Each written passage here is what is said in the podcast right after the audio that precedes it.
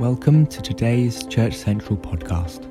We're a family of churches across Birmingham. To find out more, head to churchcentral.org.uk. This psalm is a song by the Hebrew king David. It talks about both the size of God, his power and his authority, but also the compassion and the closeness of God.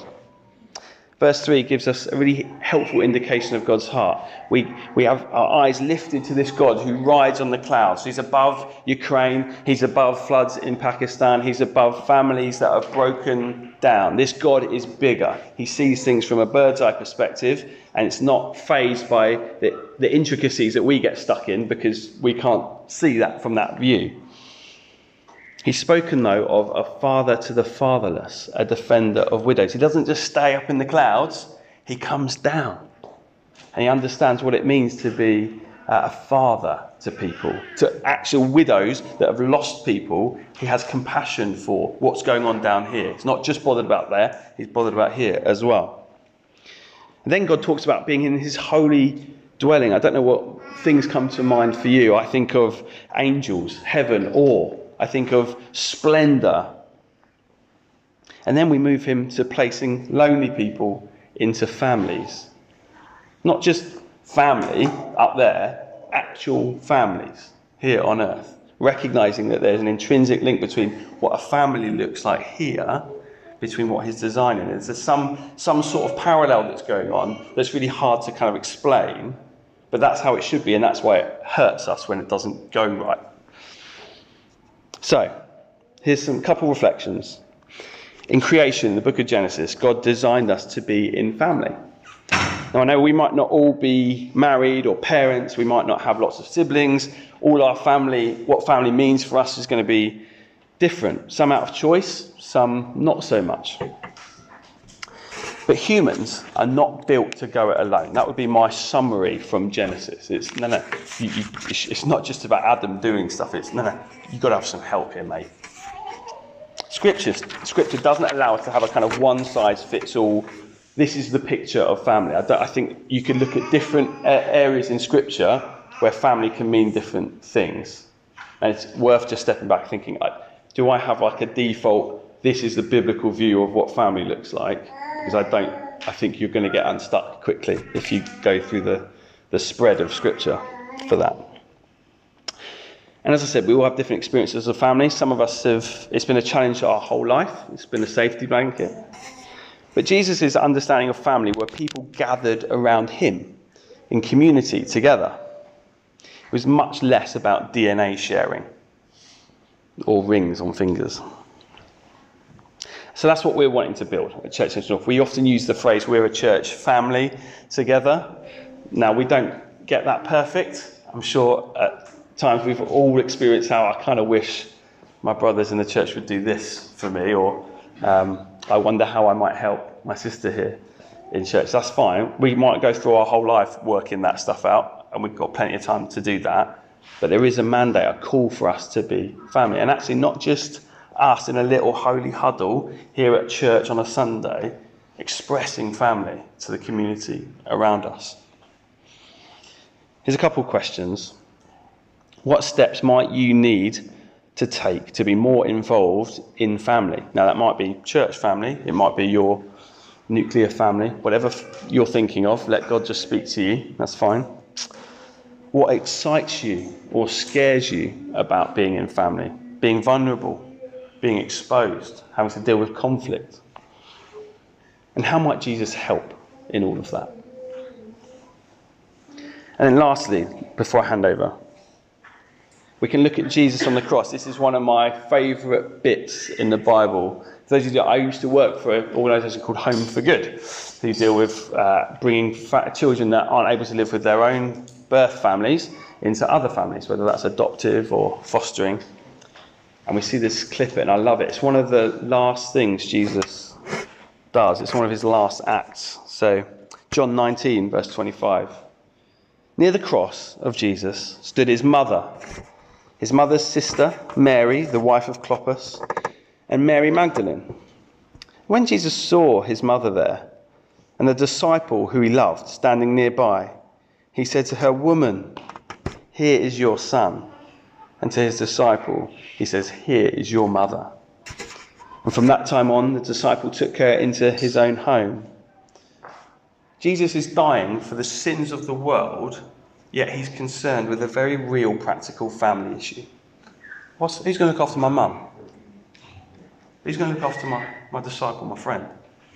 This stuff we're going to talk about isn't like, well, it's kind of like we're default, we have to deal with it a little bit, but we've got this wonderful big cloud picture of God. The two are joined together. You can't have one or the other. To do it properly, you have to shove them both together and deal with it. And I suppose using that story, we can ask ourselves who might we be Marys to? Who are the, the ones that have lost someone or children that don't have a, a father or a friend nearby? Who might we be a John to? How can we care for those that are widowed or struggling with having lost someone? Very apt, isn't it? Very kind of helpful for what we're walking through as a church. So, Eunice is going to come up, and then I'm going to tag on at the end.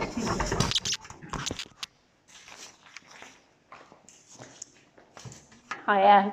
Um, first of all, I just want to thank you for having me today.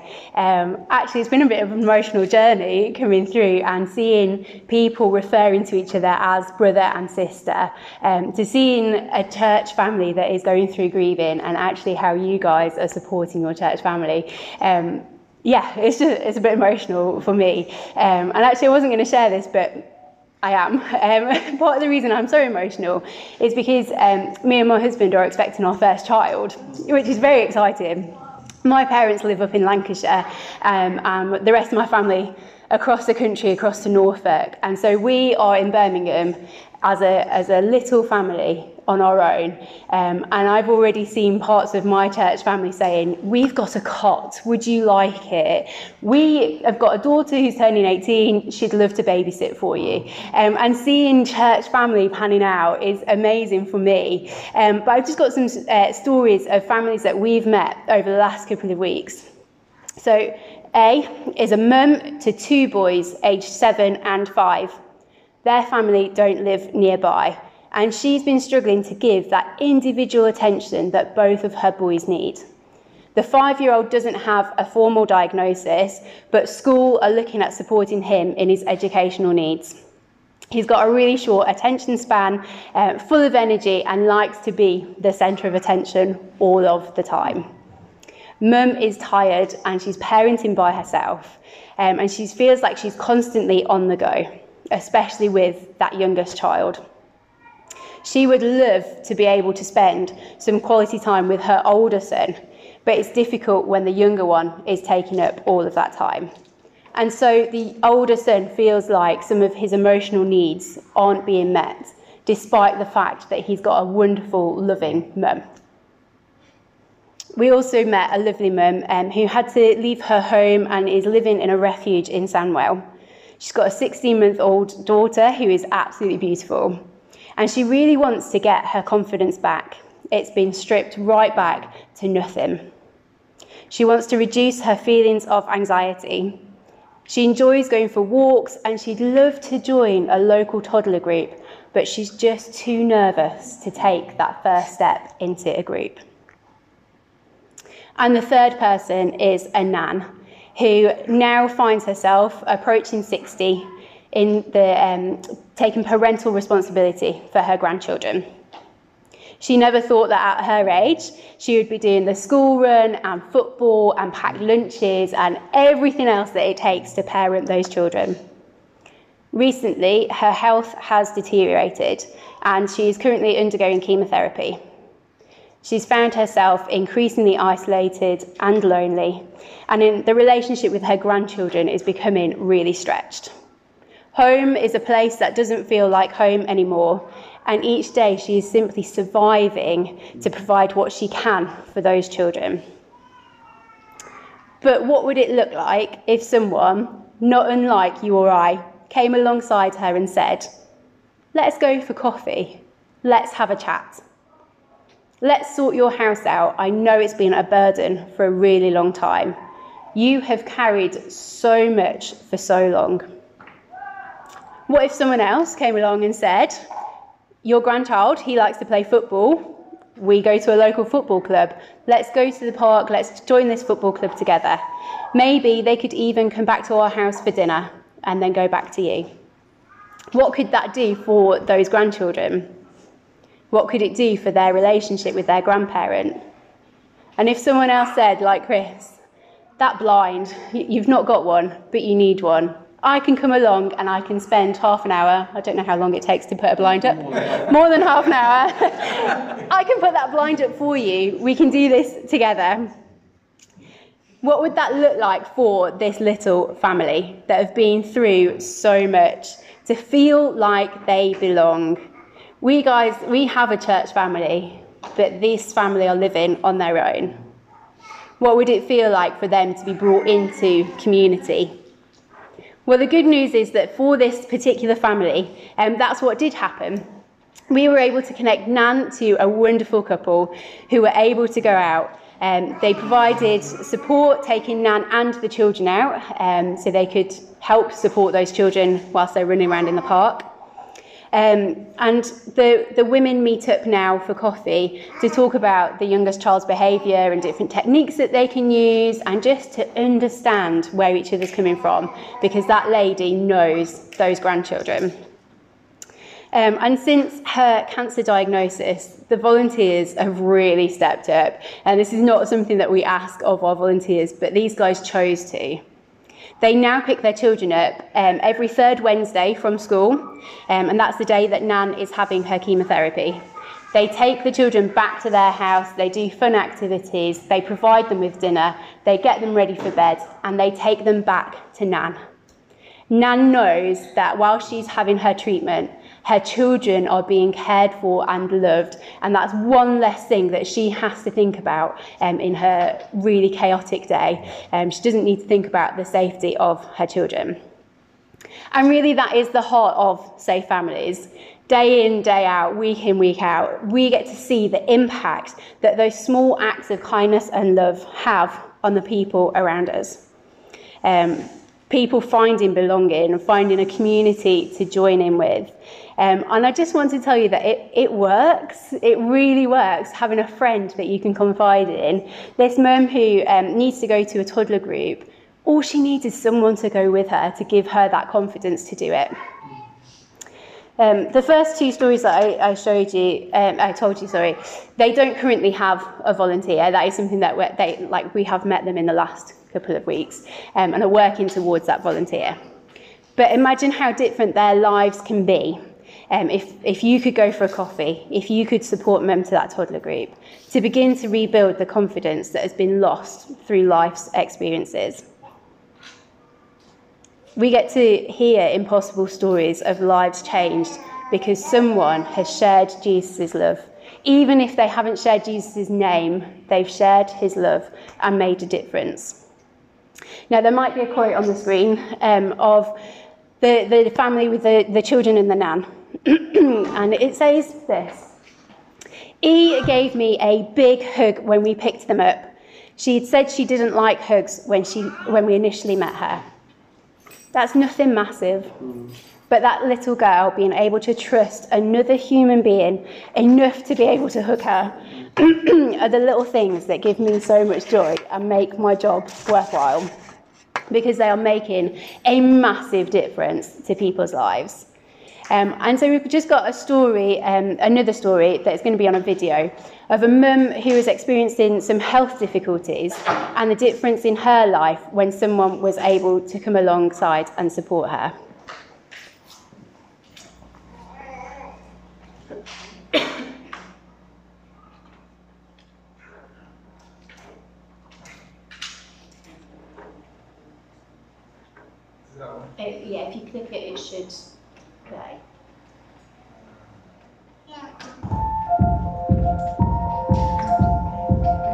My name is Nazul and I have a boy who is three years old. I came across their families uh, in November 2020. At that time, I was very sick and in pain. I was um, not able to meet his needs at all at that time. And I needed time for myself to recover from that pain. The priority was meeting all his physical, emotional, and day to day needs. He was just two years old.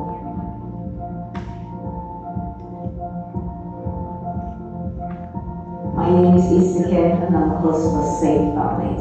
I was told that Isaac's mom was in pain and she had bad pain, so she couldn't really care for him properly at that time. So I just needed to uh, him a few days just so that she could get better.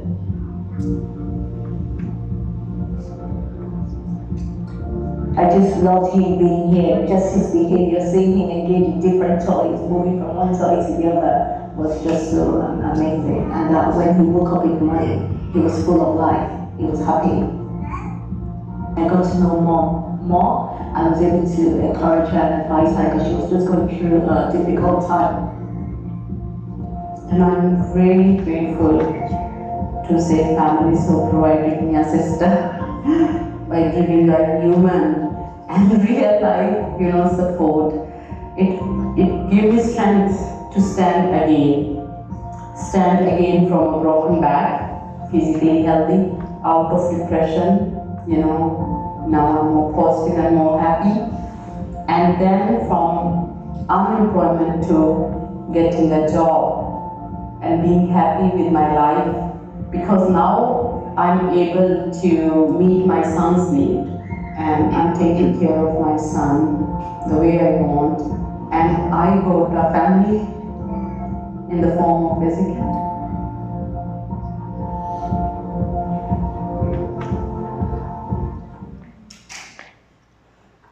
I have a sister. I've got a family in the form of Issachar. Isn't that an incredible picture of what has happened, um, not just in this lady's life, but across the country with different people? And I'd love to invite you guys to be part of it. So you might be sat there thinking, we've got a spare room, we could host a child once a month um, for a weekend. Do it. It'd be great. It'd be good to have you on board. Or you might be thinking, I could get alongside that grandmother. I could go for a cup of tea. I could have a chat. I could listen. I could be that adult that she's not seen all day but gets to speak to an adult. Um, our volunteers are aged 18 all the way up to 98.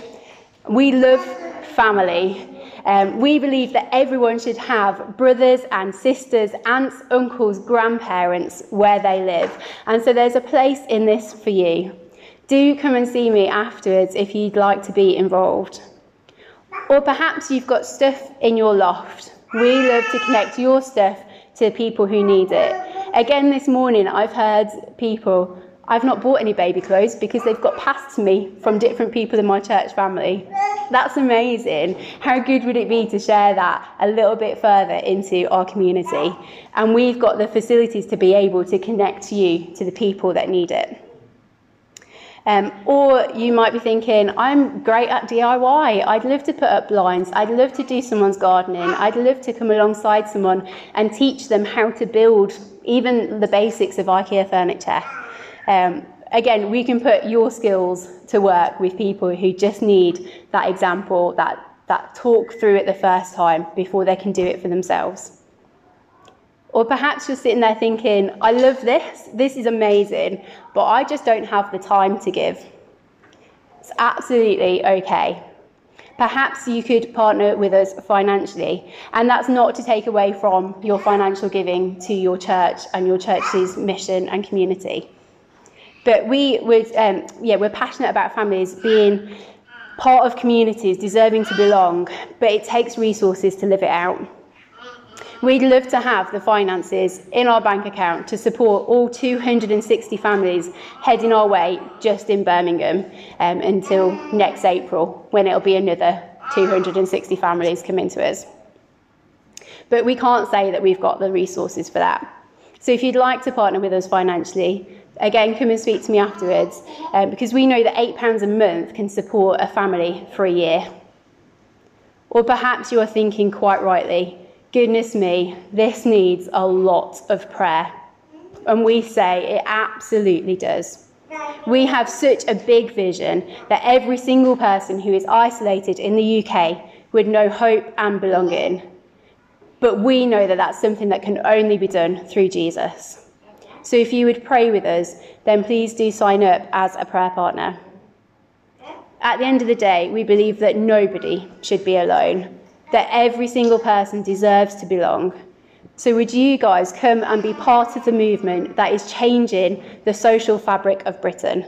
Because through the church in the UK, the local church, not through Safe Families, not just through Home for Good or Kids Matter or Christians Against Poverty, but through the local church, we are the hope for the world.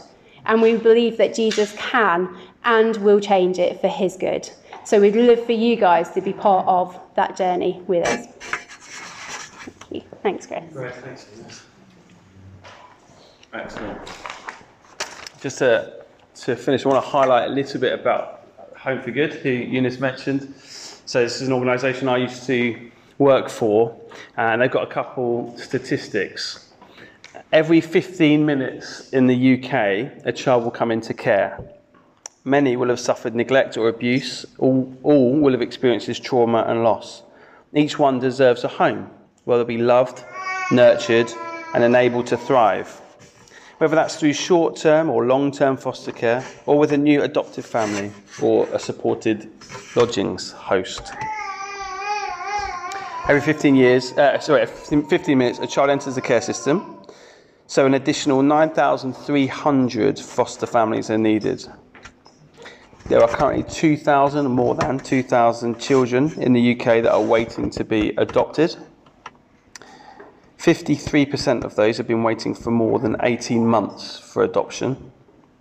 And black children in the care system are disproportionately represented, and they always or often wait longer to find homes. There's a lot of reasons for that. I'm happy to talk about it later. So, how are Home for Good helping? Well, they're being an influence. They're speaking to government. They're trying to make system changes not just kind of putting plasters on at the other end of the scale. They're trying to inspire churches and individuals to play their part.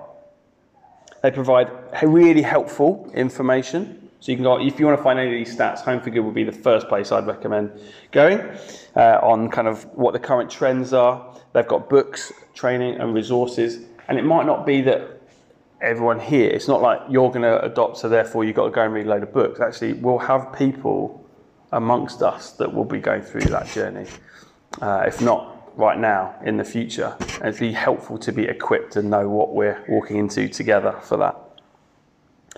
Investment and invitation, so inviting local churches to partner with them in that.